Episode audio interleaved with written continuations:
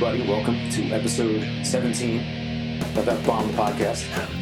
Today in the studio, aka my apartment, it is, January 19th, 2019. We're about halfway through Trump presidency if we're lucky. Tomorrow would be 2 years exactly. But today in the studio, we have Mr. Andy Blacksugar. Hi.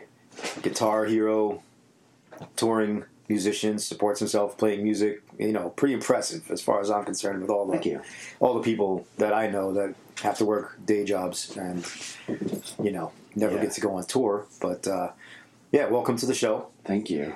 Everybody might know Andy from Prisoners of New York or Black Sugar Transmission, or I know that you've done appearances with tours with Peter Murphy from Bauhaus and KMFDM. That's right.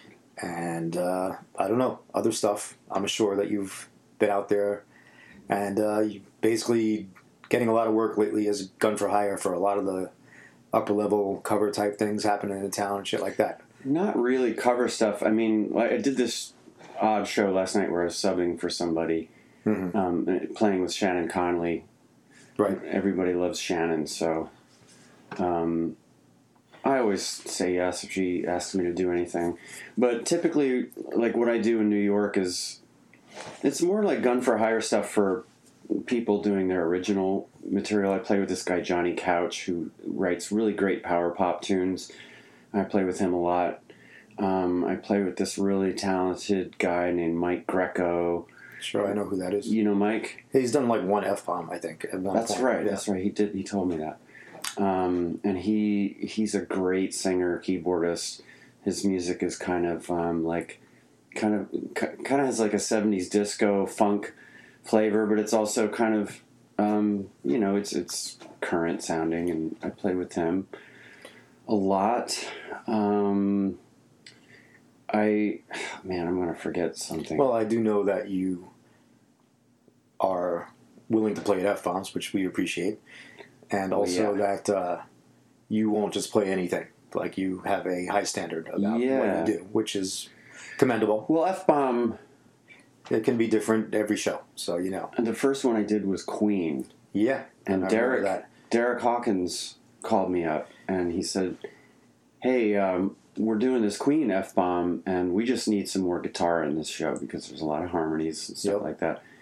And I had just been to your 100th show. Which was already a long time now. It was already a long time ago. We're about to hit 150. But it had been a while since I was at an F-bomb, because you guys were at the Delancey before that, and this is the first time I saw you guys at Arlene's, and the band was really good. Derek was playing guitar, and I was like, it's a good band. And so when he called me up, first of all, Queen is probably my favorite band, or maybe my second favorite band. You know, it's not exactly easy material. It's not easy material, but it's material that I know so well. Like, I've been listening to Queen longer than any band.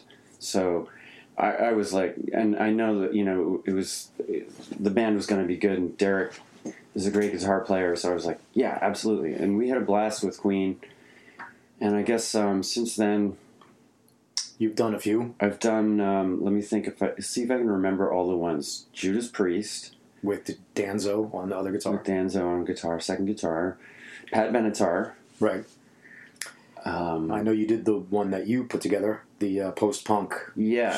Yeah, it was sort of like a variety of post-punk tunes. That was fun. I got to sing some Fugazi. And, that's right, yeah. I enjoyed that. I did Black Sabbath, the Dio years. Right. And Prince. The emergency Motorhead F-bomb that we put together in very short... Not knowing that was going to happen. Yeah, right after Lemmy's death. Right. Yeah, that was I jumped on that. That was easy for me because I had already... I've played in a Motorhead tribute band, so... Which one? Gimme Head? Yes. Gimme Head, okay. Yeah. I didn't come up with that name. No. That's Mike Dolan. We know Mike Dolan from FTW. I've known the guy for years. FTW and Turbo ACs. Great guy. Yeah, I go way back with the Turbo ACs. I knew them when they were called Groove Pusher, before they were Turbo ACs. Oh, yeah? Yeah. Groove Pusher. That was their original name. They had a lead singer named Dave Crook, who was a dude from Austin, Texas, who I met when I guess I was in college. So that band has a long history. Wow. But Kevin was always the guy in that band. So yeah, that was, and then the last one I did, the last F-bomb, was the Decades one at Gramercy Theater. That was fun. That was fun. That was a lot of stress for me, but it turned out all right. You know, it turned out great. Trying to sell tickets for that was the big, like, oh shit. Because now we got to make this place at least. We did about 350 out of 650, so I think we did a pretty good job with that. Yeah, and it was, I mean, it felt like there was a good appreciable amount of people there that were, like, really having a good time. So, yeah. It felt really good. We got invited back, and that was the goal. So now we can do stuff at Gramercy Theater, and then Live Nation knows who we are, which was the goal, you know. And we did also that summer, we did the boat thing with Rocksoft, which is another company, you know, where we wanted to make our presence known so we could do more stuff outside of our normal home base, which is Arlene's Grocery, you know. Right. Which seems to be like the home base for New York City rock and roll at the moment, because there's not that much else going on at the, you know. Yeah. Well, I mean, you have Arlene's, as far as like the Lower East Side, you know, Manhattan, it really is kind of the only game in town. And you got Bowery Electric. Bowery Electric, yeah, true. And then Arlene's is just a little more user-friendly than Bowery Electric, I think. I feel the same way. Yeah. Now that they've added a green room, especially, it's even nicer. At Arlene's? Yeah. See, I haven't seen this yet. It's in the basement where they used to have that 24-track recording set up. Oh, where did they put that? They got rid of it. I guess they just took it out, yeah. They had a whole deck in there for mixing live stuff. Sure. And you could pay Arlene's to do like a pro-level recording of your set. No, I've done it. I've paid them for that before. I remember Danny used to be the engineer. Yeah, they took that out, and now that room is like the green room. Yeah. Because I guess it wasn't getting used enough to make it worth taking up the space. You know? That's so good. I'm so looking forward to it. I'm playing there next week. So. Yeah, I know. Sex Slave show. Yeah. This probably won't come out before then because we have another episode lineup. Oh, it was a great show. Epic show. It was amazing. It will be. I'm going to stop by. You guys are on Wednesday, right? Yeah. Tuesday is Honor Among Thieves. Yes. And Neither Night is featuring Snake Canyon. Thanks a lot, guys. But anyway. I think they feel like they owe me a favor or something because I played on Eric's single for nothing last year. He had a single called I Want to Chainsaw Your Face. Okay. I put a guitar solo on it. Well, I know you just recently played on Tommy Von Voigt's record, too. Yes, I did. It's a lot of fun. That was a lot of fun. Yeah, it's an interesting record. Yes. Actually, Tommy and I are going in 2 weeks upstate to search out camps for the F Camp project that we're going to be doing, a summer camp of F-bomb meatballs type of thing at a summer camp where we can all go up there and pretend it's the 80s again. But anyway, posted on that. Let's go back. Let's rewind a little here. This is the format of the podcast. Is so, you know, it's about getting to know the people that are in F-bomb and the people that are in that family, and knowing. I found out a lot of interesting things about some of the guests. You know, some people that I've known who have been in the rock scene for a really long time, and I'm like, wow, you've only ever had one band, or that you grew up in a very restrictive sort of religious background. You know, things that I wouldn't have kind of imagined. Yeah. You know, just the sort of interesting backstories. So, what's your backstory? Where are you from? What planet were you born on, by the way? Backstory is that I was born on the planet of Pennsylvania. Okay. Suburban Pennsylvania, not far from Philadelphia. That's also where Crystal Durant hails from. Oh, yeah? Yeah, don't remember what town, but outside of Philly. Yeah, I mean, I lived in a few towns, but basically west of Philly. Pretty standard suburban middle class kind of deal. What did your parents do? Well, my dad was an engineer, and then he was a preacher, a Baptist minister. So here comes your repressive religious upbringing. It seems to be a theme, you know. Yeah. He did that for like 6 years. And then he joined the aerospace industry. So he was like a scientific engineer type of... Yeah. Okay. So he went from preaching the gospel to building That's weapons of mass destruction. Interesting cross section of interest. Oh, there's so much, you know, there's so much sanctioned warfare in the Bible anyway. Why not? Sure. It all kind of he squared it in his own mind, so it doesn't really matter to, to anyone else. Yeah. I mean, in keeping with the modern credo of Christian beliefs that make no sense and that Christ would totally not be down with. It's sort of like a buffet version. You like, you just take whatever you like off the buffet. Sure. What you don't want to take, you just leave. You take all the seafood and you leave the abortion, or vice versa. So you grew up in a sort of a religious. Yeah. So did you were you sent to religious school? No, just regular public school. All right. But you know, we had to go to church. Did your mom have autonomy, or was she just a churchy wife? My mom was like the choir director. And she was like the housewife for the most part. She started working, I guess, when I was getting towards the end of high school. But, my mom worked for QVC for a while. And then she worked for, I mean, she just had some kind of like database manager type jobs. Mm-hmm. But just pretty standard, kind of boring suburban life. Right. But yeah, when I started getting into music, it was not well received because my parents, well, of course, I mean, were afraid that the music would corrupt me morally, and so it has. And so it has. But I mean, your mother, you said your mother was a choir leader. Yeah. So there was music. There was music in the house. Yeah. My mom's a very, very good trained, classically trained singer, and she's done some pro stuff. You know, she's performed with the Philadelphia Orchestra. Was it gospel type stuff? No, like classical. You know, like she performed. She would be in. She was in a group called the Mendelssohn Club, which was like a choral group that did work with the Philadelphia Orchestra. So classical singing, not gospel, right? But yeah, so I had a lot of classical music in the house growing up, which kind of seeped in, I think, subconsciously, and I sort of got a renewed interest in that stuff later. But yeah, my parents didn't think that my music was real music, and they thought it was morally questionable and so on. But they supported me. They bought me my first couple of guitars and amps, and every time I asked for something for my birthday or Christmas, they let you have it. I got it. So they weren't like footloose.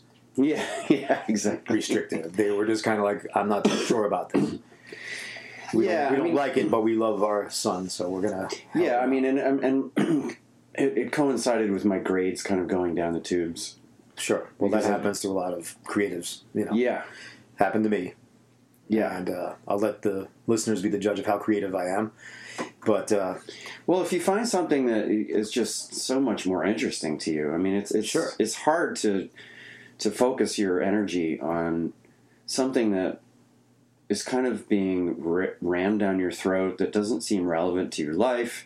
It doesn't pique your interest in any way, and I kind of felt that way about school for the most part, and so, you know, that was another sticking point. But the good side of it was that I didn't really get into that much trouble because I was, like, in my room playing guitar all the time. So I wasn't out getting arrested except that one time. I'm imagining that that's still how it is for you to some degree. Yeah, it is. I mean, it's like... you know, I didn't go to jail. I didn't get any chicks pregnant. I wasn't doing any drugs. I was really just playing rock and roll, playing music, and they probably didn't appreciate it at the time, but I was really kind of like developing a discipline. Sure.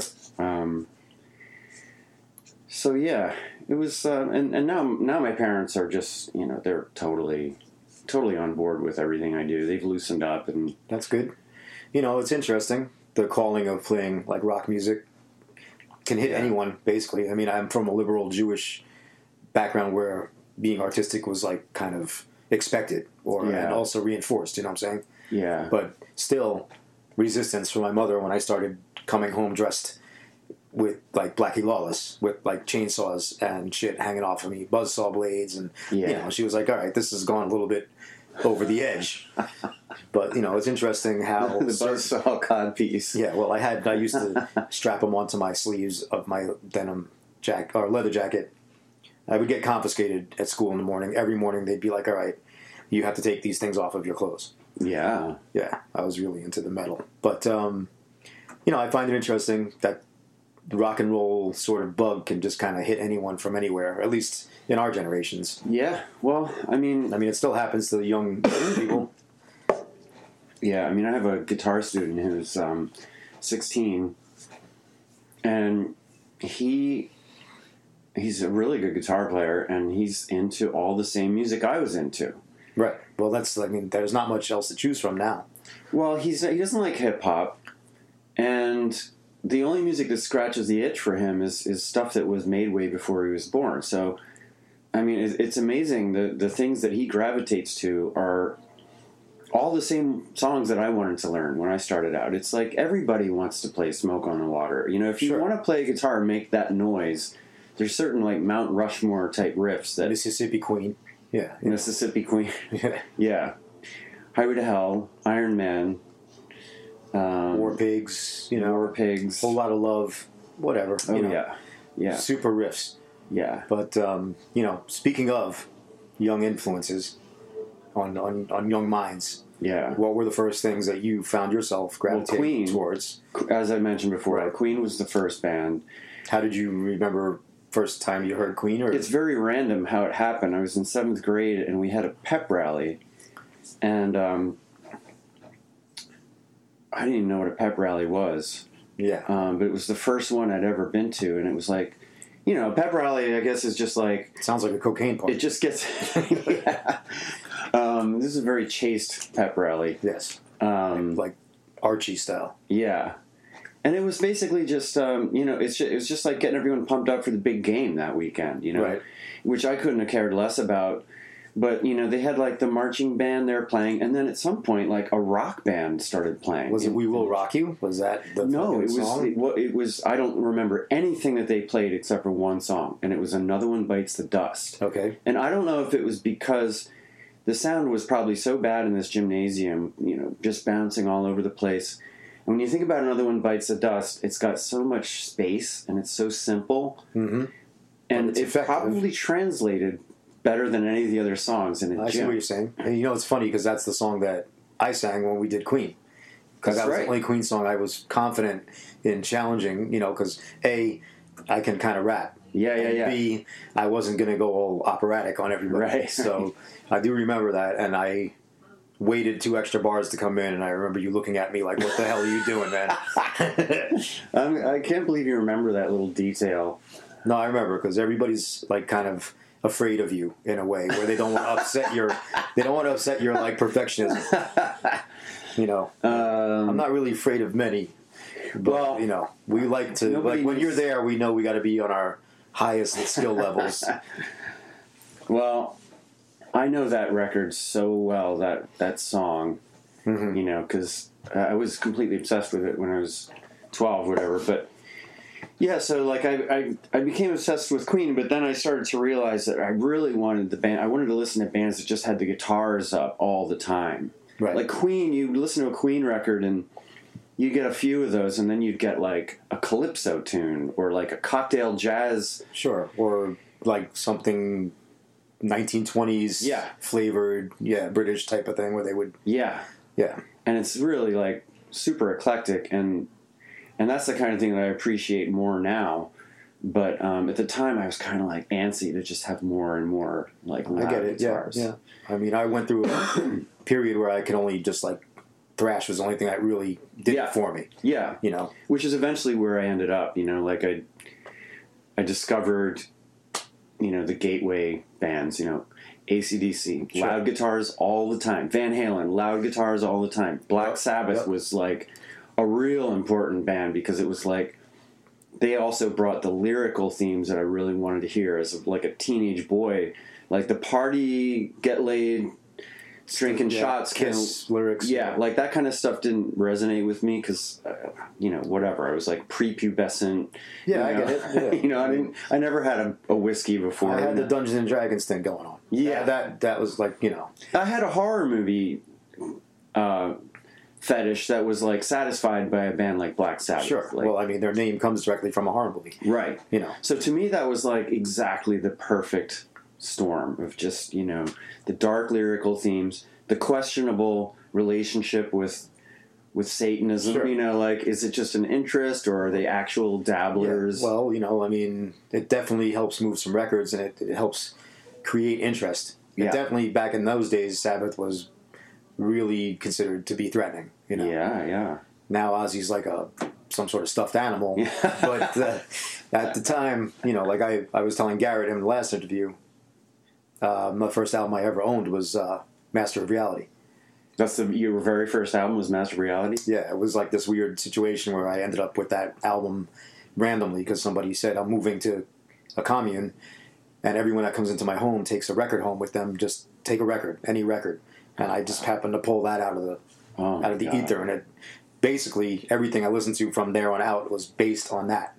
You know, yeah, that was like the great choice. I know, it's crazy. I still have that copy. I don't want to repeat from last episode, but yeah, it's a good anecdote. That was an album that I was constantly trying to prove to my parents that the bands I listened to were not devil worshippers. So they were intelligent. Yeah, and that album was important because after Forever.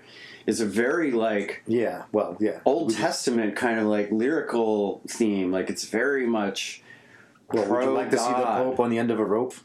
Yeah, well, I mean, but it's... I mean, I think that's a rhetorical question in the song, but it's like... It's like, I've seen the truth and I've seen the light. They're talking like a born-again person that has just come out of the abyss or something, and it was weird. It was like, for me, it was like, I knew that their other songs were not... that did not have that angle. Well, so I was trying to square it with everything else, and I'm like, why did they make this one song like that? But I showed it to my parents. I was like, look, they're Christians. Look at this. The lyrics are on the record label. Yeah, yeah, yeah, on exactly. The album. Yeah. Yeah, they were, right.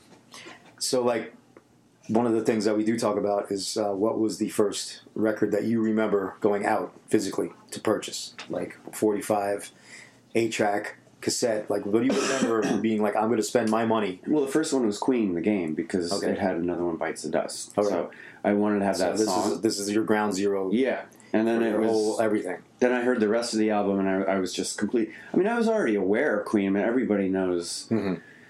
We Will Rock You, We Are the Champions, and all these songs and stuff like that. But for me, it just never, there's like a flashpoint, like when you hit a certain age and all of a sudden it's like music. It's like, it suddenly means everything to you. Like you were aware of music before, and you might have had moments where your ears perked up at one thing or another, but there's something that happens where all of a sudden you realize you're completely fucking obsessed with it. I think when you go from listening to the radio to collecting music is kind of that moment, you know, from like, I need to own these things instead of, oh, I'll just hear whatever WPLJ or you know, whatever radio station you grew up listening to. Yeah, I mean, exactly. I mean, I used to just... sit there and tape songs off the radio, and anything that had guitars was good for me in the beginning. Mm-hmm. But yeah, I mean, once I realized that I liked the heavy stuff, I got more and more exclusive, and then next thing you know, it's Slayer and Megadeth and Pantera and things like that, where it's just the guitars are just brutal and loud all the time. That's good shit, though. I mean, I think, you know, nowadays people like. I have many more distractions than we did growing up, where you can focus in on music. Now it's got video games and your cell phone and all those social medias and stuff. And I think that might have something to do with the fact that music's not as entrenched in the youth experience. You know what I'm saying? Like growing up, it's not like, holy shit, I got to go see this concert or I got to go, you know, there's something lost now. It's sad. Oh, for sure. I mean... And I'm not going to say that it's not, we don't have like incredible like upsides to the experience now, but it's also, everybody just takes music for granted, and that's like, you can't argue that. I mean, when a thing is free and you can have it anytime, wherever you are, without paying for it, you're going to take it for granted. Yeah, you know, it's like going to the sink to get a glass of water. You're not going to be like, oh my God, this glass of water. I can't wait to have a sip of this water. Sure. It's like... It's there. It's just... But if you know what? If shit suddenly was like, you can't get any water. Right. You're going to be like, holy shit, water is fucking amazing. Yeah. If you have to leave your house to get it and you have to save money to pay for it. So, like, when you invest in something, you appreciate it more. And it's the same thing as porn. No, you're going to have to explain that. Well, back when we were growing up, you had to leave your house to get porn. Oh. It didn't just show up in your bedroom. The musty copy of like a Playboy in the woods. Yeah, exactly. That somebody hid in a pillowcase in the fucking treehouse or whatever. Yeah, yeah. But there's I totally think that because everyone's distracted and because music is free and people take it for granted, people aren't really really trying to get to know the music in a meaningful way anymore. And I'm exactly the same way. Like, I'm not absolving myself, but like, you know, if I download an album, I put it on and I'm multitasking right away. And sure. I might even forget that it's on. I might even forget in a few weeks that I bought it. I don't really even buy things. I buy old things. You know, I still buy vinyl. And the only music that's new that I listen to is like usually my friends' bands. Yeah. You know, when they're like, hey, we got a new record, I'll check it out.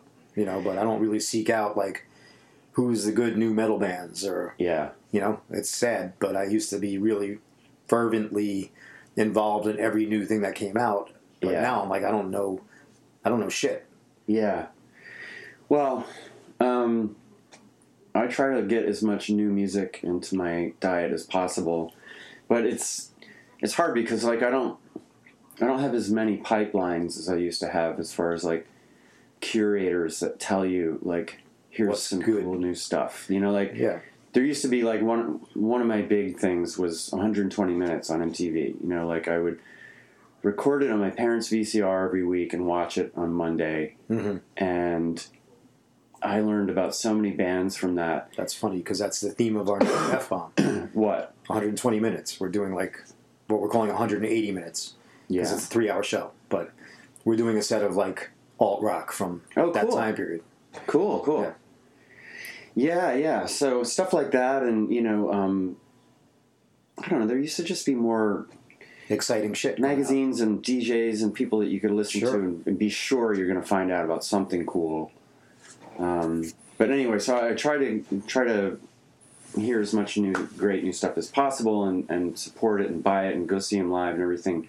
But it's still not the same experience downloading something and having just a folder on your computer. It's so boring. Sure. It's so boring. Or, you know, as opposed to going out to a record store, leaving the house, interacting with other people, you know, and physically picking up an item and bringing it home and being like, I can't wait to get this home and listen to it. Or maybe buying 10 albums and being like, holy shit, I'm going to go nuts today. Yeah, and there was a gamble in it because you didn't know what it was going to sound like. Nope. You didn't know it was going to be good. Sure.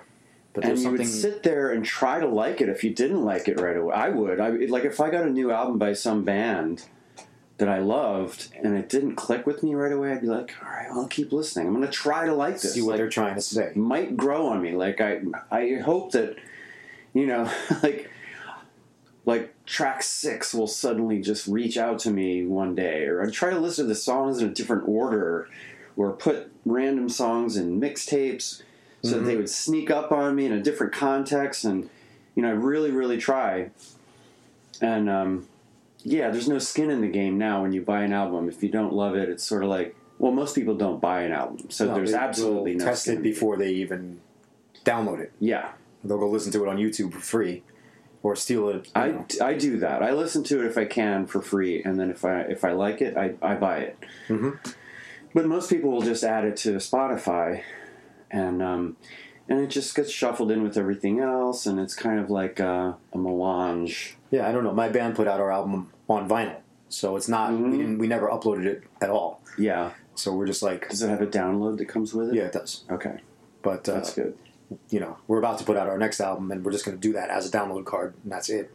We're not doing any CD or any format really. Yeah, just a download.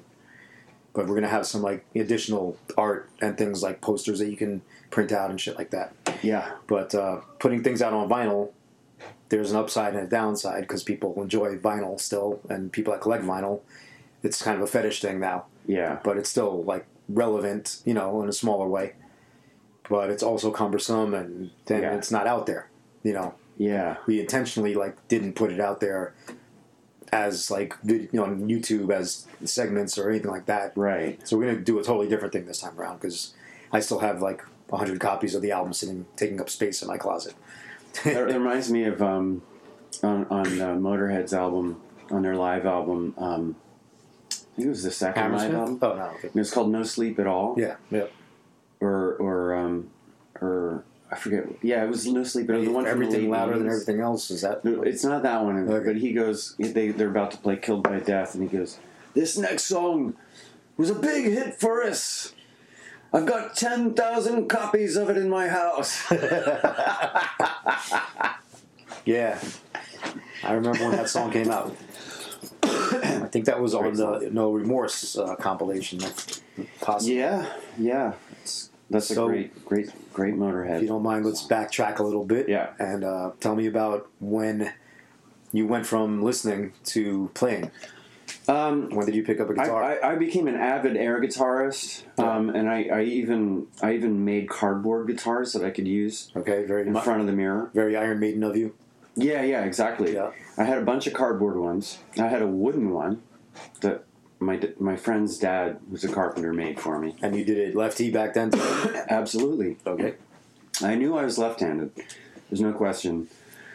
We were talking last episode about how counterintuitive it is with guitar playing that your dominant hand does the picking and your other hand is on the fretboard, where you would think that your dominant hand would be doing the fretting for some reason before you actually play. Yeah, yeah, I don't know. I can't really answer that. I just think that if you automatically start hitting with one hand and the other hand automatically wants to... Sure. I mean, it's just... Lefties often get talked out of being lefties because... You know, parents will say, "Yeah, that's diabolical," or, you know, "There's just not gonna. We're gonna have a hard time finding you an instrument. So why don't you just play righty?" And that, I think that's like a crime. Yeah, I mean, it's you know, it's absurd. Yeah, but anyway, so I found a guitar. I found an acoustic guitar in my grandmother's closet when I was like probably 14. Uh-huh. And I started plunking around on it, and I was like, "Wait a minute! I think I'm playing this thing. I think I'm playing the guitar." Yeah. Like, it was just playing single note riffs, you know, on the one string. My version of Iron Man, like Smoke on the Water and all that. So I was like, "Can I take this home?" And my grandmother let me take it home, and I just kind of messed around on it for a few months. And I asked for an electric guitar for my 15th birthday. So that's really when I started playing. When I got the electric, I started taking lessons. And what was the first model that you had? Being a lefty, there weren't a lot of choices, but there was this Flying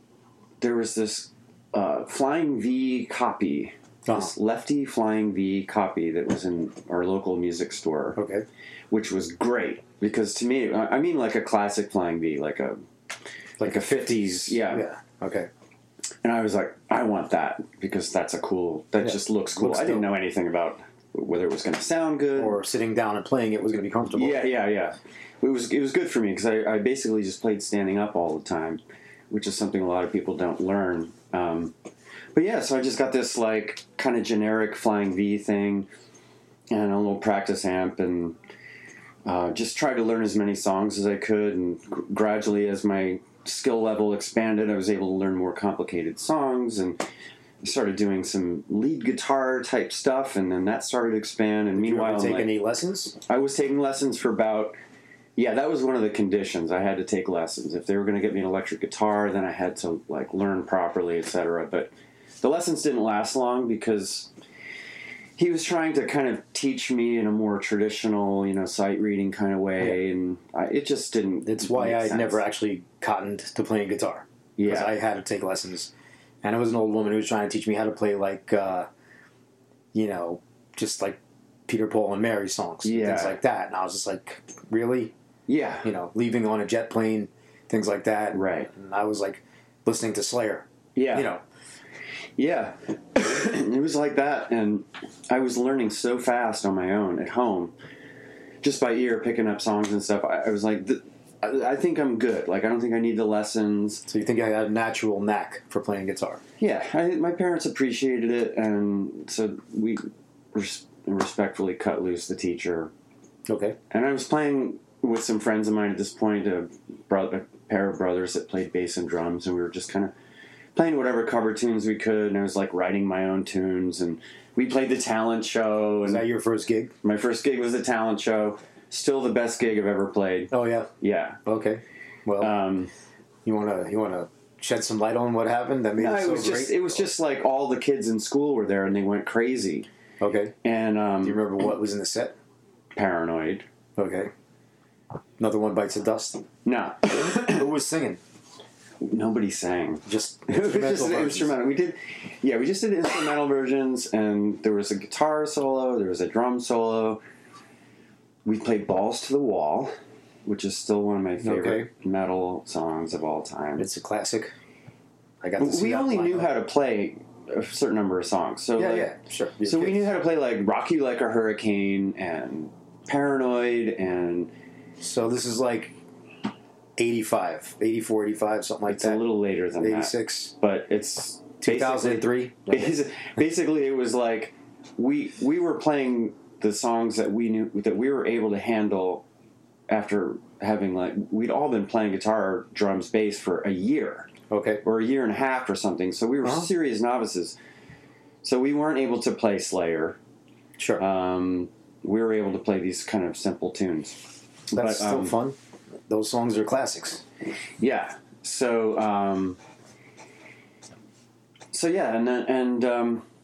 you know, by the time I was 18, I was playing in pro bands, you know. Yeah. And you're still in Pennsylvania? Yeah. Okay. But I didn't last long in Pennsylvania because it's just not really a music scene there. Right. And so what were some of these bands that you were... I played in a cover band that was already working, that needed a guitarist. I played in some original bands. Any good names in there? Want to throw some names I played in a great band called The Shakes. Okay. Which was, we wrote original tunes, and we played a bunch of cover tunes that kind of blended well with our originals. The cover tunes were like everything from Nine Inch Nails to White Zombie to Black Sabbath and Alice in Chains and AC/DC and stuff like that. So, yeah, I'm guessing this is around early 90s. This is like... Yeah, it was like 93 or so. Sure. And, so that was a great band. We had a good following and everything, but we knew that a lot of the people were coming because of the cover tunes. And it's just, in Pennsylvania, you know, particularly outside of Philadelphia, it's kind of, you just play covers or you don't get a gig. Okay. That's kind of what New York's becoming at this point. Yeah. I mean, it's still... We've still got our little underground scene here, but I hope it doesn't go too far in that direction. But what I loved about New York was that it's all about original bands and people just really following their own path. Like, you could be really extreme here, you could be really out there, and you'd find a support group. You'd find people that would fly your flag, you know. And what was the first thing that you ever recorded? Do you remember the first time you ever went to the studio? My first thing I ever recorded was like crappy, you know, four-track demos at home. But that band, The Shakes, did some pro recordings. Okay. Well, I'm trying to set us up for the first. And they sound good. They still sound really good. You still have that stuff? Oh, I have everything.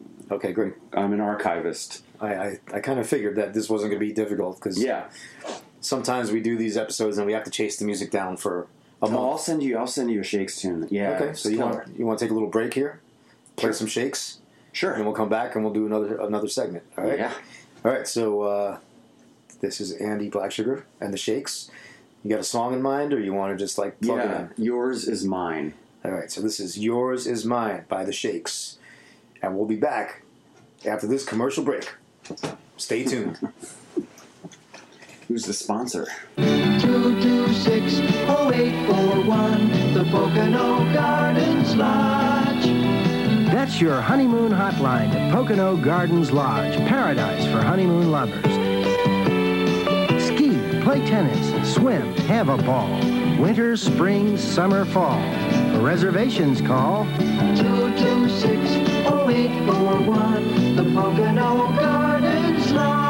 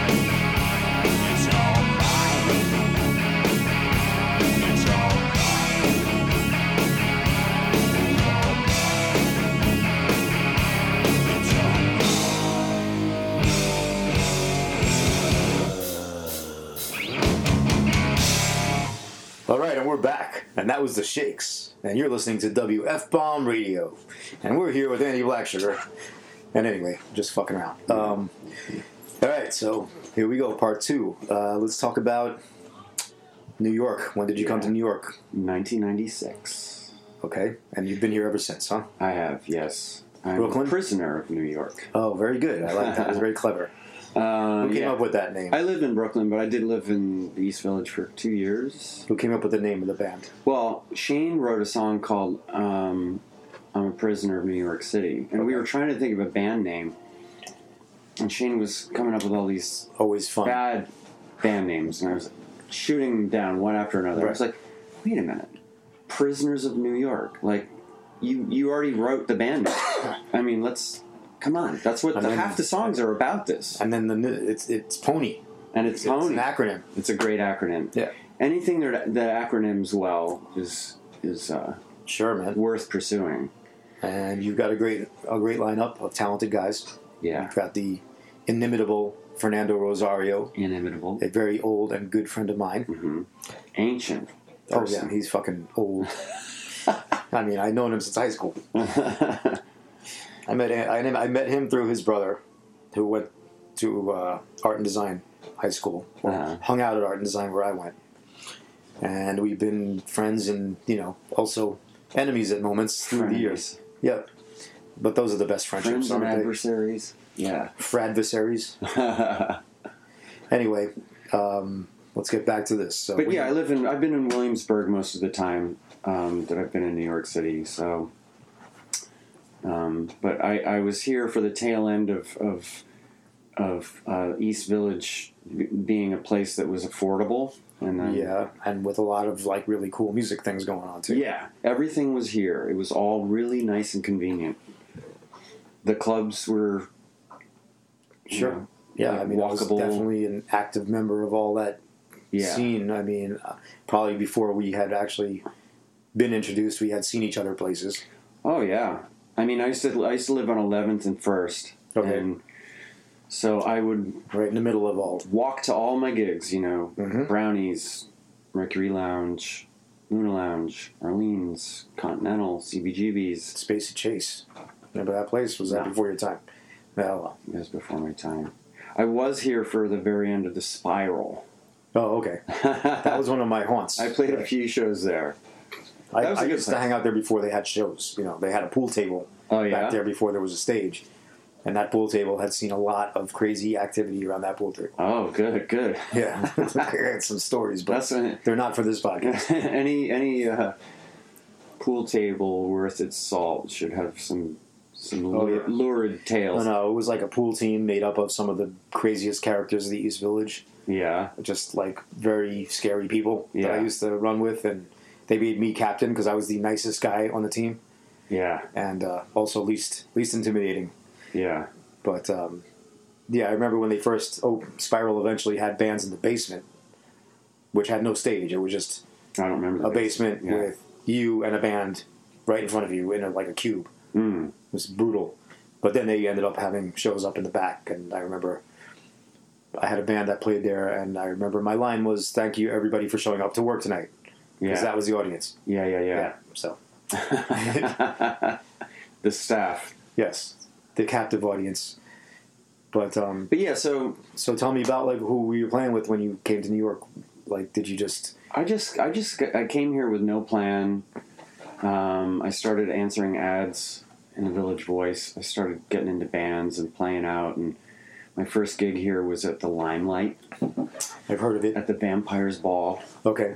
So I was playing in this goth metal band. So when did you sort of start going into a gothic sort of vibe?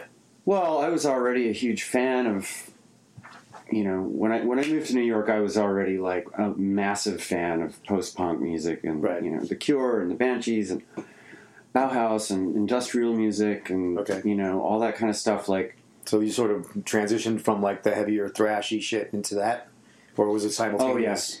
Oh, yes. No, I definitely, it's not like a transition. It's just that I as a guitar player, I realized I didn't want to just become like shredder, a one channel type of musician, you know. And I became interested in other types of guitar players and then other types of music, and I realized I love pop music, and that's very non-metal. That's very like frowned upon if you're supposed to be a card carrying metalhead. And I realized like I just didn't care to be in this like narrow one genre place. Yeah.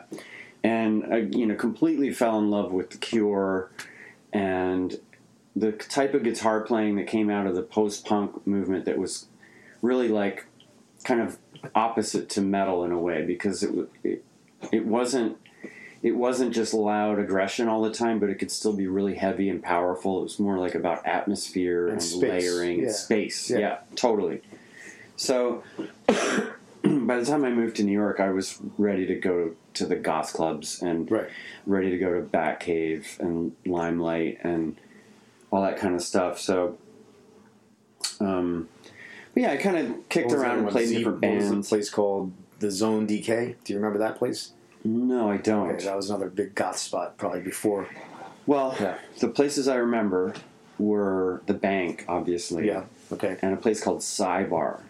Okay, I've heard of it. SCI Bar, Sidebar. It wasn't my scene, but I knew everybody in every scene at that point in time. Dave Kendall, who was the original host of 120 Minutes, used to DJ there. Okay. So, you know, my interest in that stuff kind of peaked when I was in college, when I got in the Flatfield. Mm-hmm. That album to me was like, wow, this is like metal, but it's not metal. Yeah. And I was just like, I don't really need... I had a Christian Death album. Yeah. Had that Specimen, 12-inch record, and that was kind of my dabbling into that. Yeah. And I kind of was immediately sucked into like hardcore, and I got going into the hardcore scene, and you know, anything closely with wearing any spikes or black or makeup or all that stuff just was like, no more of that. Yeah, yeah. We're hardcore now. Yeah, you know? Yeah. But you know, I still feel like today, if you have Flatfield, you don't need any other goth album, really. It's kind of like the final word. But then again, I don't know much about it.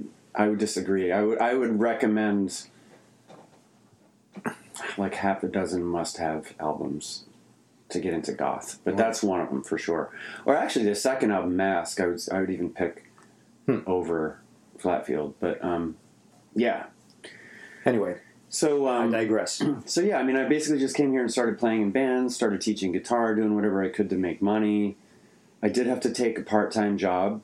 Oh my God, for a couple of years. So terrible for you. Yeah, it was actually not a bad job. It was a music industry job, so it was kind of still in my zone a little bit. But right. I couldn't wait to not have to do that anymore. Take it from me as a guy who has to get up and go to work every single morning. Yeah. And didn't used to. Yeah. That's the preferred mode is not to. I'm completely motivated by fear. Of having a normal life? Yeah. I mean, that terrifies me. Yeah, it sucks shit. So I'm trying to figure out a way back out of it. Excuse me, I've got a little bit of a frog in my throat here. Okay, well, have a sip of your Highway to Hell water there. Yeah, thank you. I have a Highway to Hell coffee mug at home. We have that in common. But the next, I would say, just to skip, you know, I played in bands and stuff, and I was just doing a lot of gun for hire shit when I first moved here. But the most notable thing that I did in New York at that point was I put my own band together called Pop Star Kids, and we were together for 6 years, and we made 3 albums. And were they for a label or independently released, or what? It was independently released, and we had a really good thing going. We had a great following, and we were kind of at the tail end of like when getting a record deal actually mattered, and we had like a moment where we had all this sudden interest, and labels were flying in to see us and all this stuff, and then it all just suddenly vanished. And then like one of the members quit, and our manager quit, and our entertainment lawyer went quiet, unraveled. And it was 6 years at that point. It was kind of like, yeah, that's a long time to I'm done. Be down with one thing. And ever since then, I haven't really actively tried to pursue, like, pushing my own band, you know, into the stratosphere from the clubs of New York. Like, I just don't want to do that. It's an almost impossible task. Yeah. I mean, how many bands have actually made it out of this city? I mean, yeah, not many. Yeah. And you could say, well, but, you know, for the love of the music and everything, isn't it worth it? And to me, it's not worth it. Like, I'm the lead singer, I'm the songwriter, I do all the booking, the promotional shit. It's like a lot of stuff I don't want to do, you know, like, so I can happily live without doing that kind of headaches. Thing. Yeah. So like with Black Sugar Transmission, which is sort of like a solo project of mine has been a band, you know, variously over the years, but it's kind of more like a collective where I make the songs myself, but I bring guest musicians in, and I'm not trying to make it as a band. It's a free-flowing title for things that you do. Yes. Yeah. It's sort of like a Queens of the Stone Age type of thing. It's like everybody knows that it's Josh. Right. And whoever comes in, you know, it's PJ Harvey here, it's Dave Grohl here, and that makes it interesting. It's nice to have that kind of a freedom, you know. Yeah. And not trying at all to like make it as a live band, because I don't need that at this point. I'm happy to just make the records. So yeah, Popstar Kids, basically that was the aughts for me. From 2000 to 2006, I'm extremely proud of the music we made. I'm definitely going to send you a song to play. Okay, well, when the next break, we'll play a Pop Star Kids and maybe a Black Sugar Transmission song in the break. Sounds good. But, you know, let's stretch out a little more. Yeah. Like talk about what you've seen transpire in New York from when you arrived in 96 to how things are in around 2006. You know, how things... So 2006? Yeah. Things were still okay in 2006. 2006 was still all right because, you know, the Lower East Side clubs were still kind of active, and the iPhone hadn't come out yet. Yeah, which kind of ruined everything. It did kind of ruin everything in a lot of ways. The flip phone was good. That was still fine because you could just get phone calls. I didn't have any kind of phone until 2013. Right. No phone, no cell phone. So I was adamant against... I had a beeper when those were around. Yeah. You know. But yeah. That's just... That was a professional courtesy. Sure, yeah. Certain people in certain lines of work needed to have one of those. Exactly. So that you could be in touch at all times. Yeah, so I don't know. I feel like... the difference between 2006 and 2008 was kind of dramatic in a way. Like, what do you think? That was the iPhone? The I don't know. It just smartphone? It seems like a lot of clubs kind of vanished. Went under, yeah. And I think the iPhone, like, I know it's crazy. It might sound crazy, but I really think the iPhone has, like... Brought down. Has diminished, like, the engagement of people in performance spaces. I think in life in general, just life walking down the street.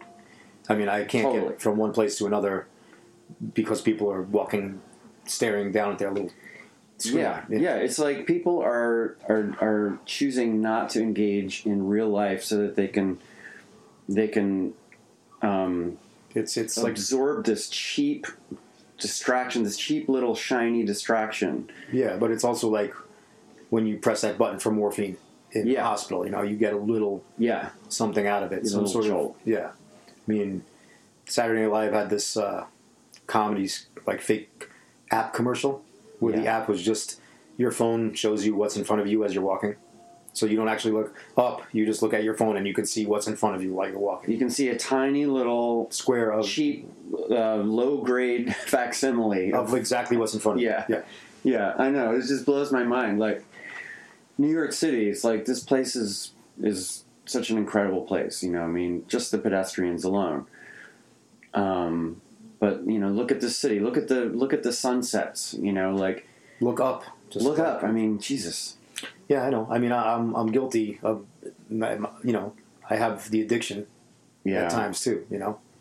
But I tend not to engage when I'm in what I, as a native New Yorker, consider situations that are potentially dangerous, which is any time I'm outside in New York City or on the subway. I don't, you know, I like to keep my head on a swivel and see what the fuck is going on around me. Yeah. So I don't know how people can exist just like walking around with that shit in their face. And this definitely takes away from the live music experience. Right. You know, like people's engagement level has never been the same. Yeah, it's 'cause people are looking at their phones during the show. They're telling everyone on the internet what they're doing, so it's really more about that for people now. Now it's more about like how are other people that are not here gonna or they're watching the show through their phone because they're filming it. Right. And it's a sad thing. I like that thing that I believe the Misfits did it and other performers where they lock up the phones. Yeah, that you can't come into the show with your phone. I know. You have to be fully engaged, and I wish there was some sort of like disruption tool that you could just turn on in a place to make all phones just not work. You know what I'm saying? Right. Yeah, just like jam the... Like maybe all cell phones would have to turn off if live music is being played. They just wouldn't work. Yeah, I wish. That would be a utopian solution. Yeah, but anyway... Nevertheless, we persist, right? Yeah, I don't know. I mean, whatever I have to say about like the music scene in New York has already been said before, but sure. Suffice it to say, because of what we said earlier about how music is just not as powerful to people in general as it used to be, and that people take it for granted, I think that attitude filters down into any live music scene. People, I think, are more content to stay at home and you know, you can get whatever you need at home. You can order something to hook up with. Yeah. You can order food. Yeah, like you can order drugs. I don't think people, like we were talking about earlier with water, I don't think people really understand how in one day that can all just go away. If some sort of catastrophic event were to happen. Yeah. And at least being born before that time period, I feel like certain people would be more well-equipped to handle a disruption of having to actually go out to get things from the store or having to go out and, you know, whatever it is, you know, to exist as an engaged person that has to deal with other human beings. Well, I wouldn't be any good. I mean, if they cut down the infrastructure and there's no electricity, I wouldn't know what to do. Right. I don't hunt. Well, according to... No, I know that. But according to... You can hunt humans and then take their things. But according to my buddy, a friend of mine who's in the FBI, he says that in the relevance of New York to the national structure of this country, it's so important that New York would never be out of commission for more than like 48 hours. Like they would have... You know, they have things in... with, you know... They have measures in place to make sure that New York can continue functioning, at least on some level. Yeah. And that's... well, how long was the blackout? Not if we get hit with a nuclear weapon, obviously, but... How long was that blackout in 03? After Sandy? No, there was one in 03, remember? In the summer? Oh, yeah. I think that was just 2 days. Okay. I had just moved into this apartment, actually, and I remember I walked down to Motor City, had some warm beers. Yeah. I was watching someone looking around on the floor outside of Tompkins Square Park, and they were searching for a crack rock with their flip phone light on the ground. And I'm like, every single pebble on the ground is going to look like a fucking crack rock. So good luck with that, pal. Just go buy more crack.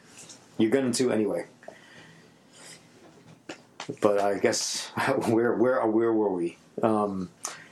So you're playing, you stopped playing in the Pop Star Kids. Was it Pop Star Kids? Yeah. Okay. Well, the thing is, like, when I was doing that band, I was sort of like only playing in that band. I was very monogamous with that band. Right. And after that band broke up, I started to open up to doing more like gun for hire type stuff, which is kind of what I started doing when I moved to New York. And then that's when I started doing like that's when I like, you know, started touring with Peter Murphy. And how did you get hooked into that world of being a pro for hire, and especially like with some of the people that you obviously have respect for and admire? Well, it's not that hard to get hired to play in New York. I mean, as long as you're out there doing it and people are aware of you and they know that you do a good job and so on. But the Peter Murphy thing was just like a word of mouth situation where he needed a guitar player on really short notice, and a mutual friend kind of said, this guy can put handle us in touch. Yeah, so like this guy's like, just get this guy, he can do it. And he knows the stuff already, probably. I didn't know it, to be honest. I did have to learn it all in 3 days. Okay. 30 songs. So, well, you managed to pull it off. I managed to pull it off. And, basically played with Peter for about 3 years. Not constantly, but, you know, bunch of tours, went to a lot of countries, put a lot of miles on the... How was that experience? On the belt.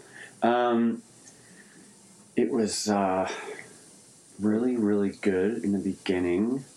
And it was a little more difficult towards the end. I eventually had to bow out.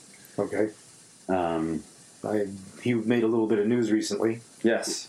You know, getting a little scuffle at a club. Yeah, there's been a lot of stuff coming out of the Peter Murphy camp, you know, like a lot of canceled residencies and... Right. Well, you know, we don't have to get into that. This is professional courtesy not to kiss and tell. But, you know, it was cool in the beginning, especially because when I joined the band, he was doing an all Bauhaus set list. So, so you got to play Bela Lugosi's Dead. Like, I got to play 20 hours in the... Yeah. The longest song of all time. Yeah. Yeah, that was definitely a highlight, like, playing that song.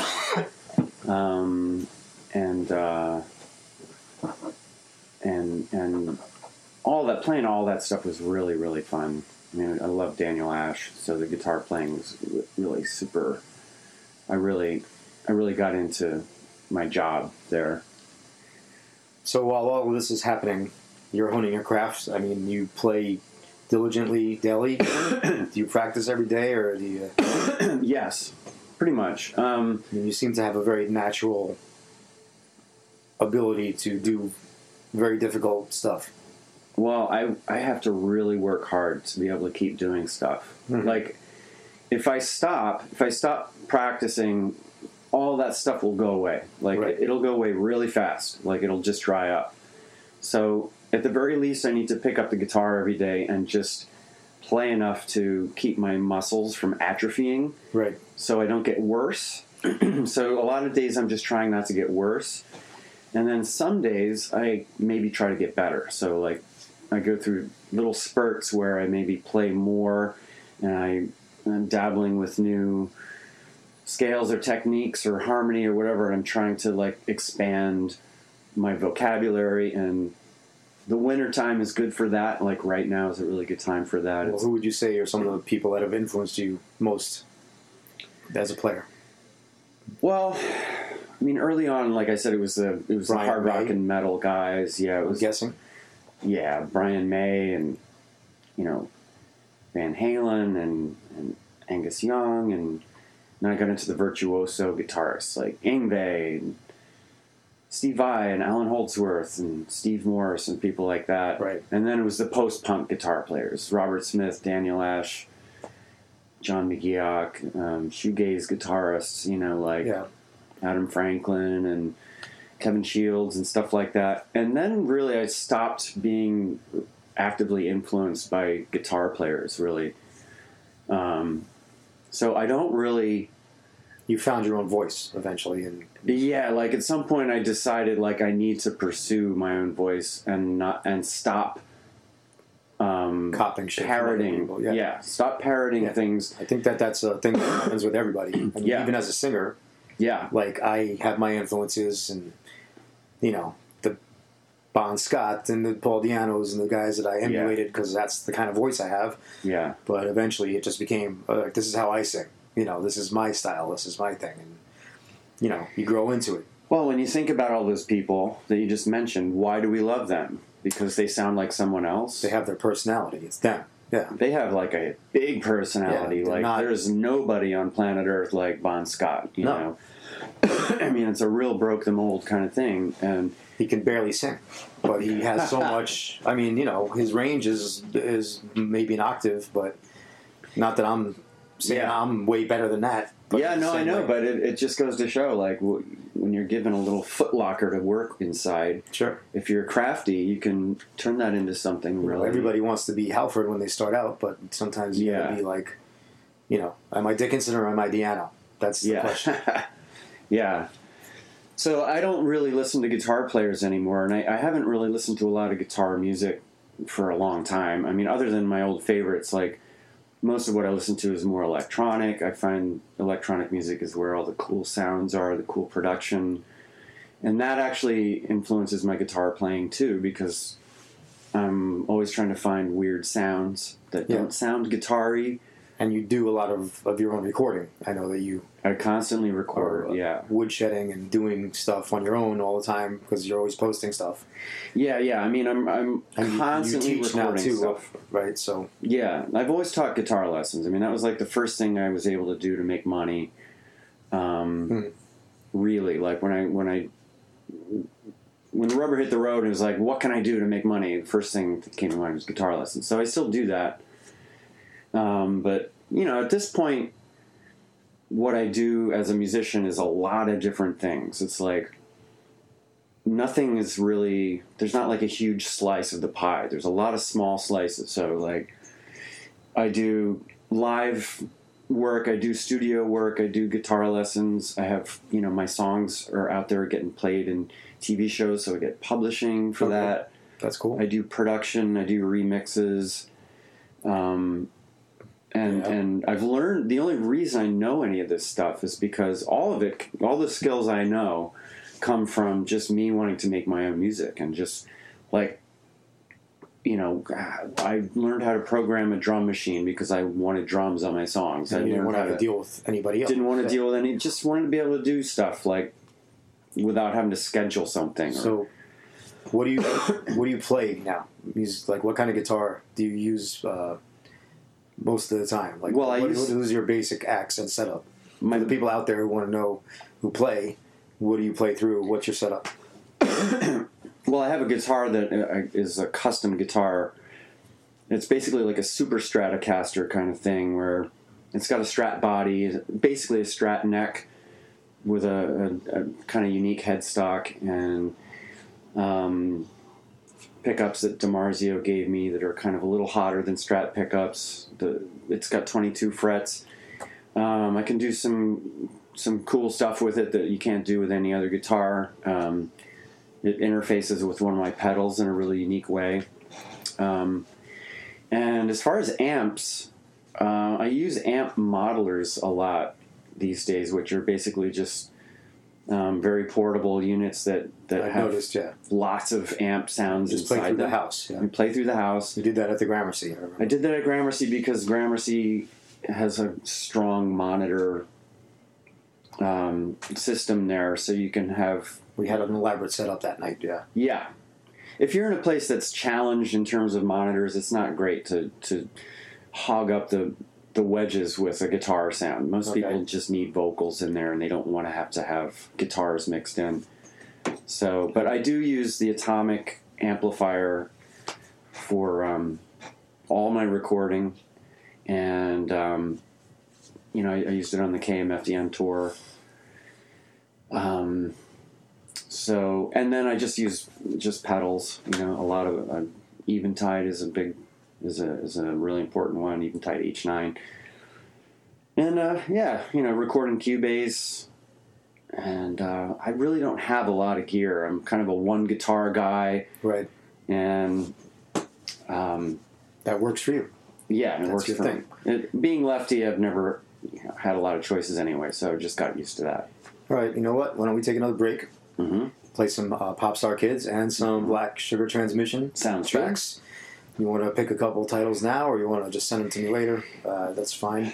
Yeah, cut them in. Let me pick. I'll pick Pop Star Kids. I'll say a song called "Black Days Techno Nights." Okay. And for Black Sugar Transmission. I mean, you got a lot to choose from there, right? Yeah, I do. I'm going to say for that one, Your Bell Never Rang. All right. So we're going to do some Pop Star Kids, some Black Sugar Transmission, and then we'll be back with segment 3. All right. Stay tuned, motherfuckers.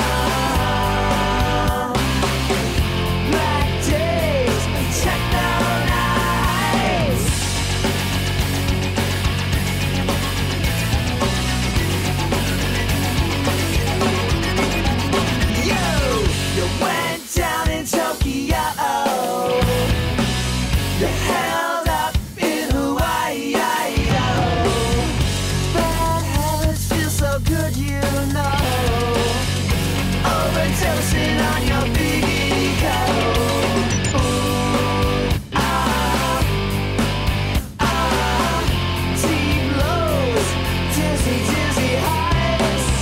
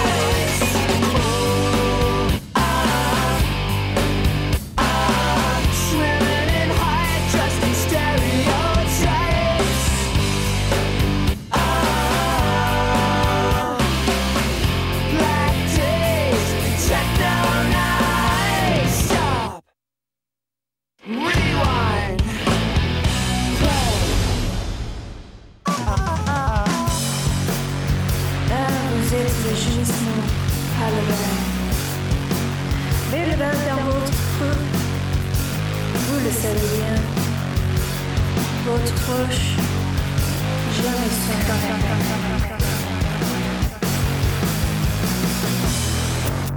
You hide in the corners, in the basements of the world, button eyes in a paper face, the upper lip eternally curled.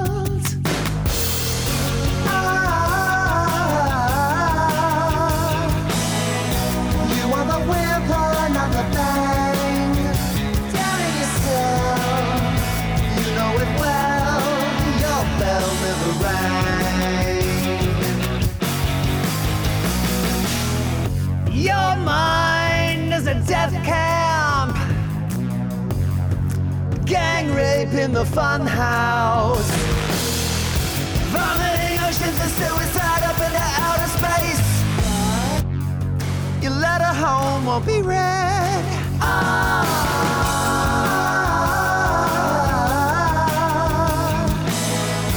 You are the whimper, not the bang. Down in yourself, you know it well. Your bell never rang.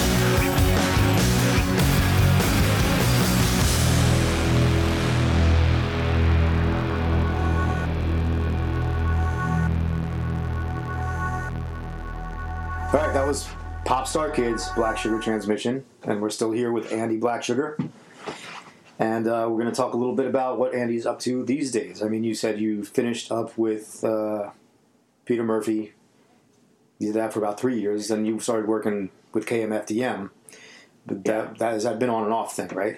Well, like what happened was... You're their touring guitar player, or... Yeah, what happened was... Once again, it was just a matter of connections and a last-minute tour. That seems to be like your lucky zone. Yeah. So, yeah, like in September of 2017, I woke up one day and I had a text on my phone from Doug Wimbish. Do you know who he is? Mm-hmm. Bass player? Yeah. Goes way back to Sugar Hill Gang, and he's played... Well, he was in Living Color. Right? He's in Living Color, but he's... I mean, He's like a major dude. He's got a lot of... His fingerprints are all over rock and hip-hop history. Okay. I didn't know that much about him. He's an incredible bass player. He's just been, like, sort of quiet about doing all these things. Just in the background, like... Yeah. Threading himself through the history of rock and roll and shit. Yeah, he plays on a lot of the really early hip-hop tunes. Okay. And he was, you know, a huge part of Sugar Hill Gang.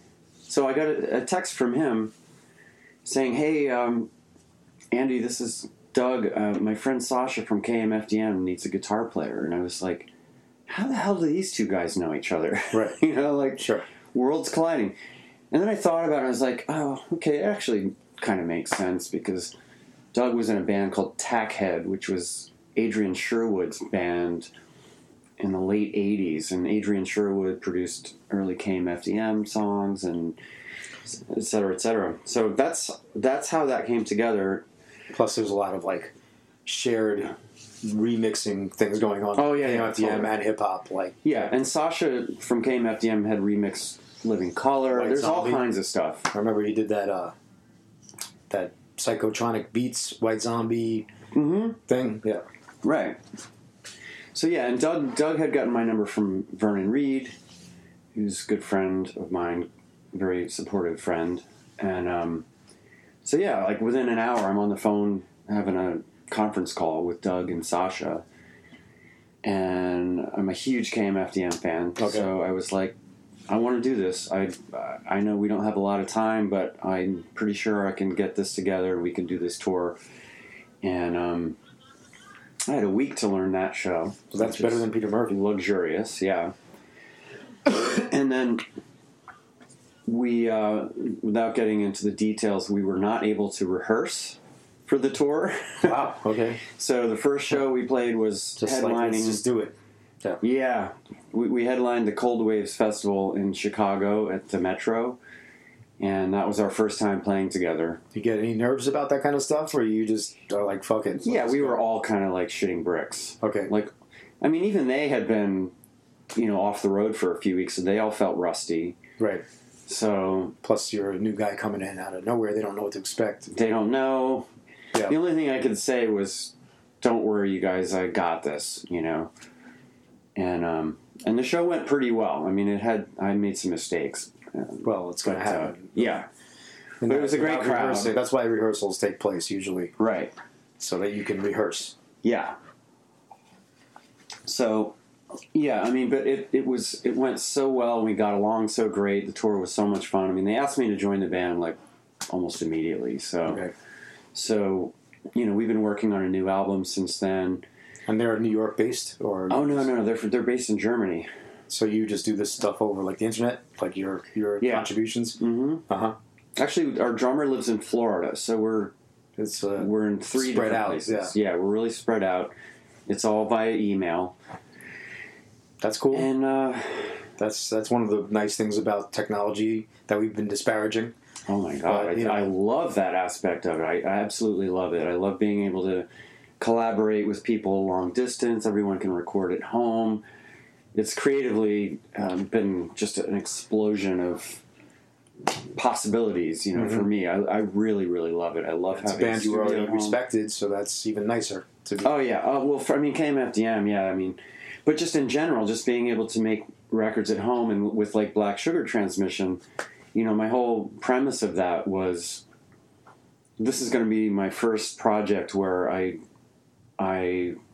record it myself, I produce it myself, right? I'm going to invite people to play on it. I'm just going to send them emails with files, and they're going to send me, you know, a vocal track. I'm planning on doing a solo record myself fairly soon.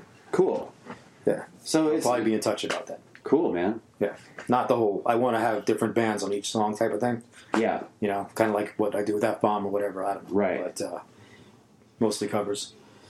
But it's entirely possible to do anything. You know, something I've never done, something that's completely just me. You know what I'm saying? Which I'm kind of interested in checking out before I get, you know, too old. What's going to happen? Too old, you know. I'm saying this is my third phase thing, you know, my Tom Waits era. Your Cliff Richard era. Well, Cliff Richard. That's what Peter Murphy used to say. He's like, I'm going into the Cliff Richard phase of my career. Cliff Richard's been around a long time. Yeah, I know. And Rick from The Young Ones loved Cliff Richard. Oh, I know. Oh, Cliff, what if, Cliff?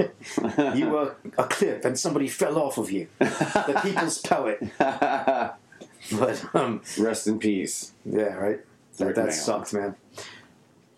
Yep. But so where were we? We're talking about working with KMFDM. Yeah, KMFDM. So We put out a live album from that first tour I did, so okay, I can send you a song from that. All right, we can, when we finish this up, we can do some KMFDM and some Pony. Some Pony. Yeah.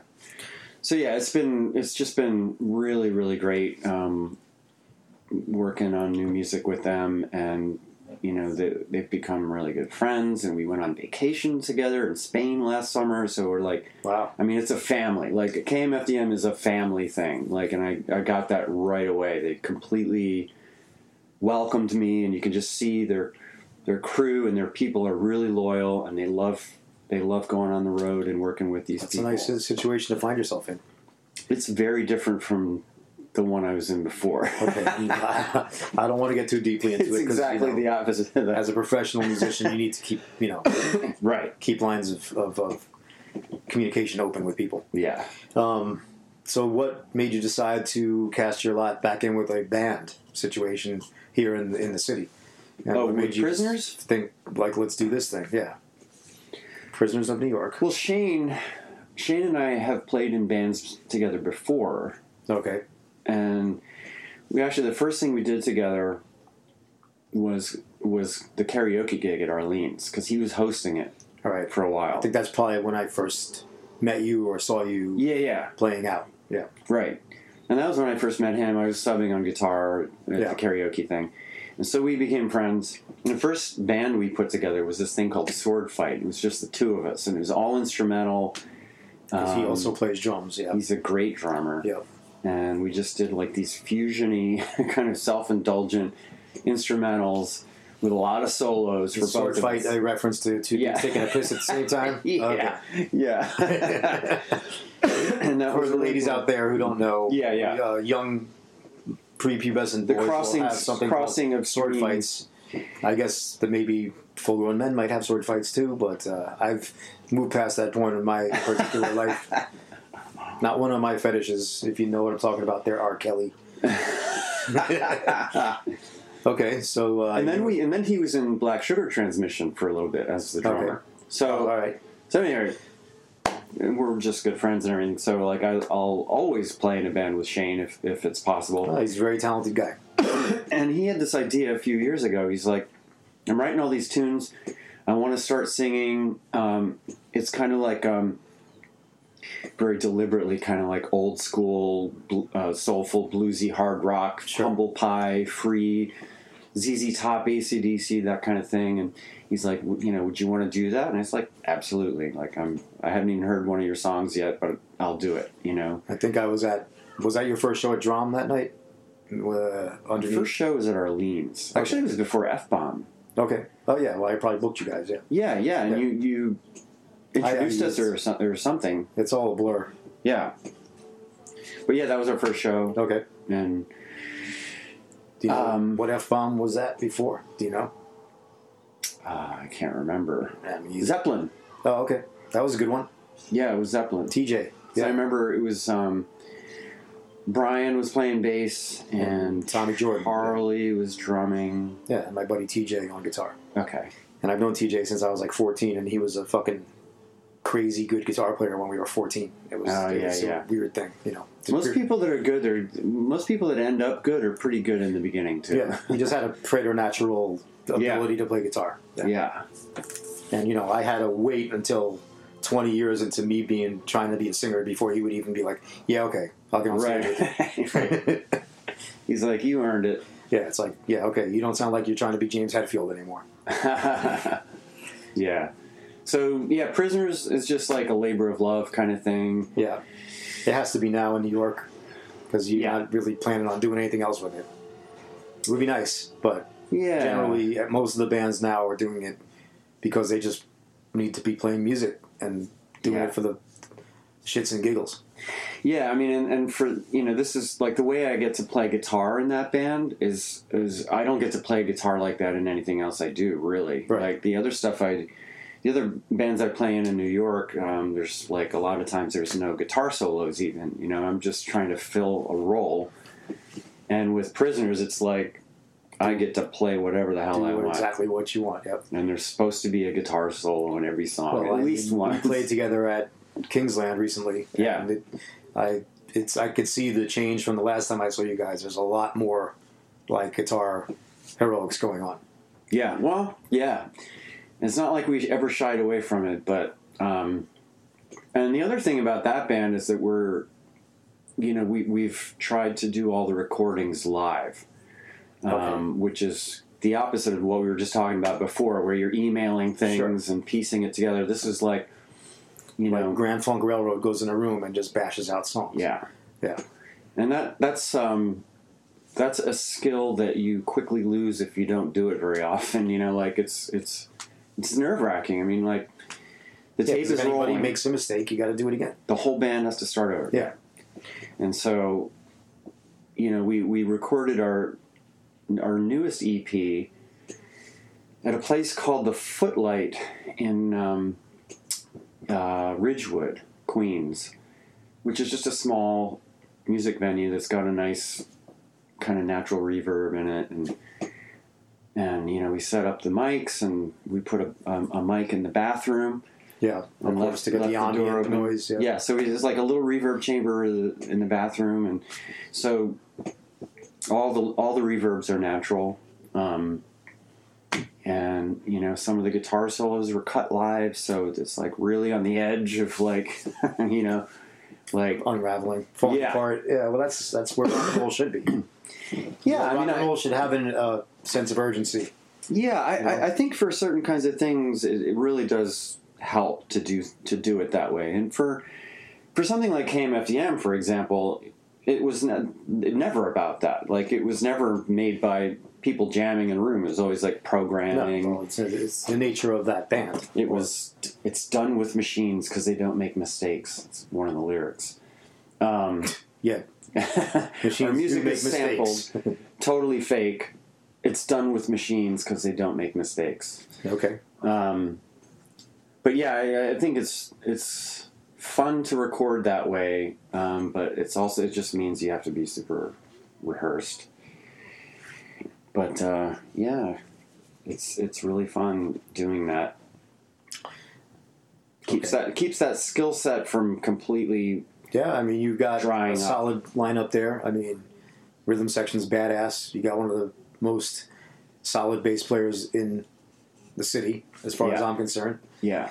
And, you know, that show at Kingsland was not greatly attended show, but it was cool. It was fun. And I think that all the bands that night had something to show. And like, I had seen some of the other bands a while ago and seen them progress to a higher level. And that was enjoyable for me. Yeah, me too. Yeah, and I felt like my band did pretty, you know, for people that hadn't seen us in a while, so it's all good. Yeah, it was killer. Yeah, it was fun. Yeah, I enjoyed watching your set. Thanks. It was like, it really reminded me of, you know, like the 1971 to 74 Black Sabbath kind of like super detuned, doomy riffing. That's the Hogan effect. Yeah. You know, Joe Hogan's a monster, and just kind of roll with that. Yeah. You know? But, you know, we've got a new drummer, Vic, who's been in the band for like a year, so that's made a change in the sound, too, you know? I didn't realize that he was your drummer either, because, like, he showed up to the gig, and I was like, oh, hey, man, thanks for coming out, because I knew him from doing F-bombs. That. Yeah, yeah. I was like, oh, hey, man, thanks for coming. That's really cool. And then he gets up there, and you're like, oh, whoops.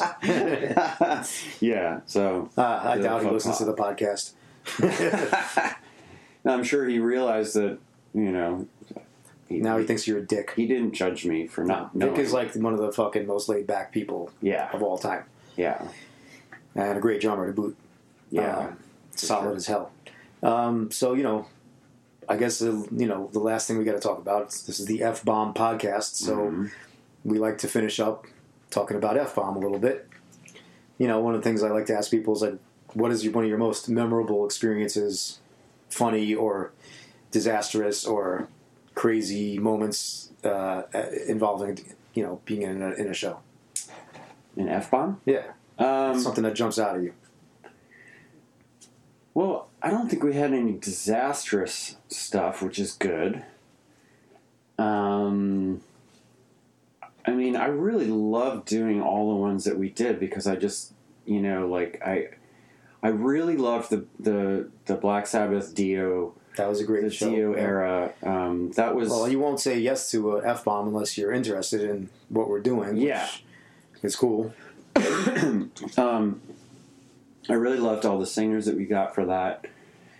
And, you know, I just the 14-year-old in me really loved doing the Judas Priest one. Yeah, there's no... You know, that's always fun. The song "Screaming for Vengeance" with Elaine singing was a super highlight. That was fun. It was a good night. I think, didn't Danzo jump in at the last minute too because somebody else couldn't make it, right? Yeah, and he killed it.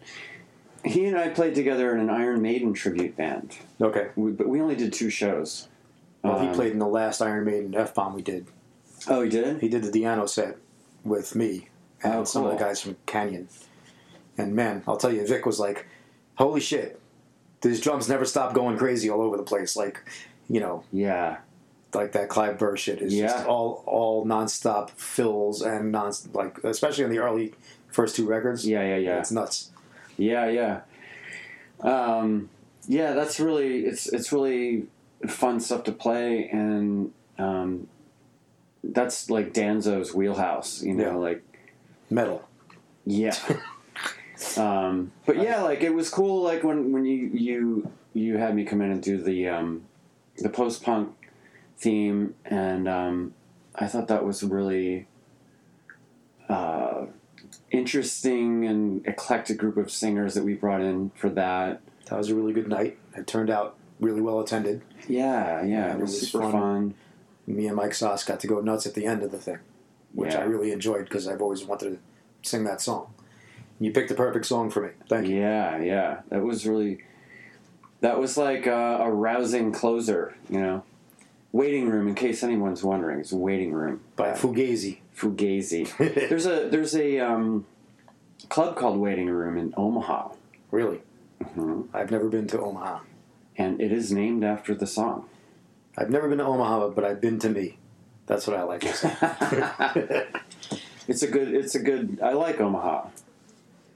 So, you know, just talk a little bit about what F-bomb is like for you, what you think it means to the city in general. Yeah. And like, you know, I like to think of it as sort of holding the fort to some degree about rock and roll. Yeah, I think it's a cool way to pay tribute to whatever music is being featured, but it's usually kind of hard rock. And I think that what's great about it is that everyone that's doing it is there because they love that music and they probably know it pretty well. So it's not like... Generally, we try to pick people who would fit the picture. Yeah, so it's just... I don't know, like, you know, you see people sometimes that are playing in cover bands and they kind of have the 1,000-yard stare, you know, like they're just getting through it, you know, or it's like, you know the novel thing about F-bomb is it changes every month. If I was in a band that only did one or two different kind of tribute things for now 13 years, I would shoot myself. Yeah. You know, so that's what keeps it interesting. And it's always just on the verge of falling apart because you only rehearse twice, so everyone's just kind of holding it together, and that makes it fun. It's not super polished, but like, you know, it's the element of danger to it is really kind of fun, and and it's just what you know, alluding to what I said before, is that just. It's such an interesting conglomeration of people that get involved. Yeah. You know, I mean, even just talking about like the ones that I've been a part of, it's like, you know, we did like the post-punk thing where we're playing like Susie and the Banshees and The Cure and Public Image. And then we did Judas Priest and we did Prince. Yeah. We did Pat Benatar and like all the people that are involved in these things are kind of like, overlapping a little bit, but not always. An awful lot. Queen. And Queen, yeah. We had full-on backup vocal, you know, four girls singing backups, and you know, each month it's a marathon. I've met like some really great players through playing an F-bomb. No, it's it's interesting for me being in the center to see all the different tendrils that go in different directions out of what happens. Yeah, bands get formed, couples are formed, you know, all sorts of weird experiences over the years. But the coolest thing to me about it is getting to play with all the different people and bring different bands together, and you know, basically to me it's like a little family group. And yeah, people come in and out of it, but they're always going to be part of it. You know what I'm saying? Yeah. Yeah, it's just getting people out of the house. You know? Yeah. You get a lot of... You figure all the people that are involved in the show are there, and then the audience, and it's like... That's like a really significant achievement. Like, however many people are in the room at an F-bomb show, getting that many people to leave the house and just, like, engage in a common thing together for like a couple of hours is actually like how many people can say that they can do that? You know, part of the formula is that's why there's so many fucking people in the show. Because if you have 5 people in a band, they can draw yada yada amount of people. Right. If there's 30 people in the band, each person brings 5 people, and then you got a party going on. Yeah. You know, but hopefully it saturates past that point where people are just like, hey, it's F-bomb. It's the last Saturday of the month. We're just going to go. Yeah. Like whatever the theme may be. You know, or whatever. Yeah, so it's just really great as far as that. I mean, just getting people together in a room that have, like, a common interest. But, you know, the main thing is that it's, you guys do it for all the right reasons, mm-hmm. which is, like, that means you're doing something good for the world. Like, there's a lot of people out there that do music for all the wrong reasons, and they're like, making the world a worse place. So, which would be self-aggrandizement?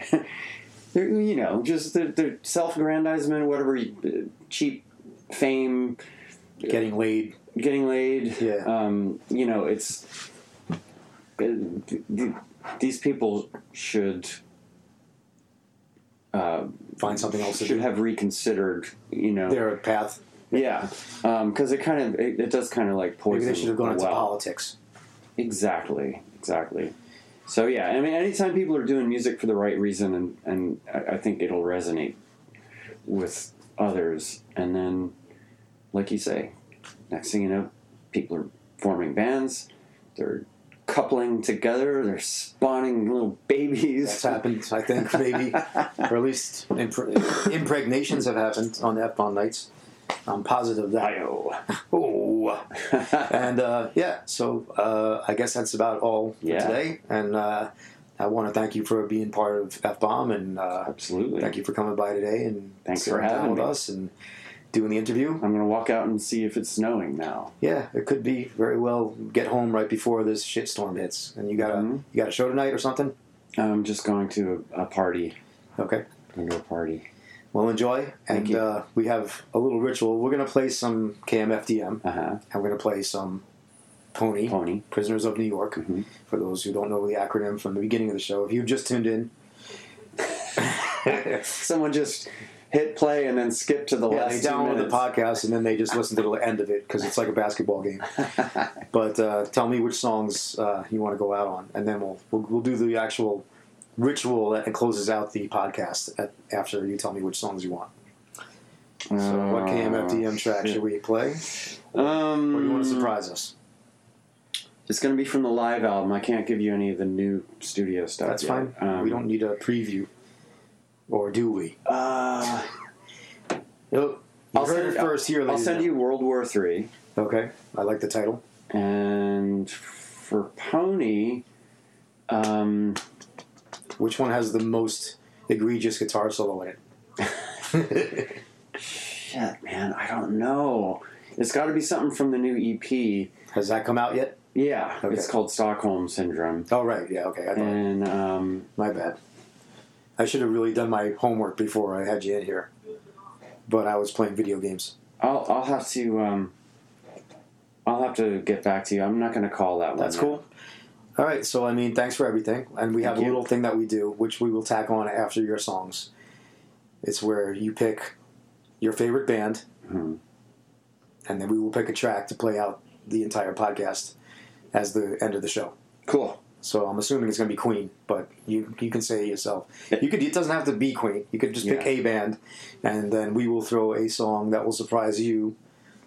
We'll pick one for you. You'll pick one. We'll pick the track, you pick the band. That's the way the show works. I'm going to go with The Cure. Okay.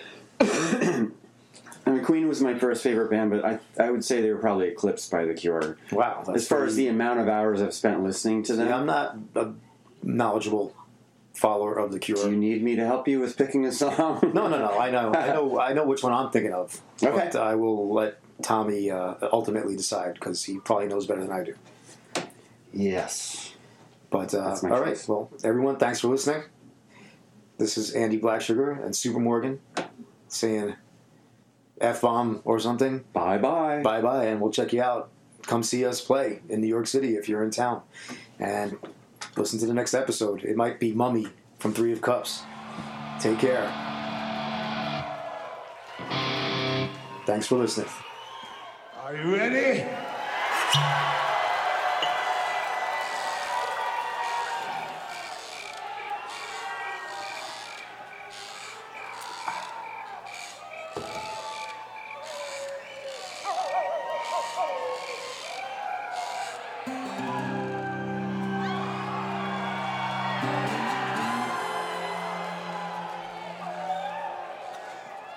Is that my Atlanta?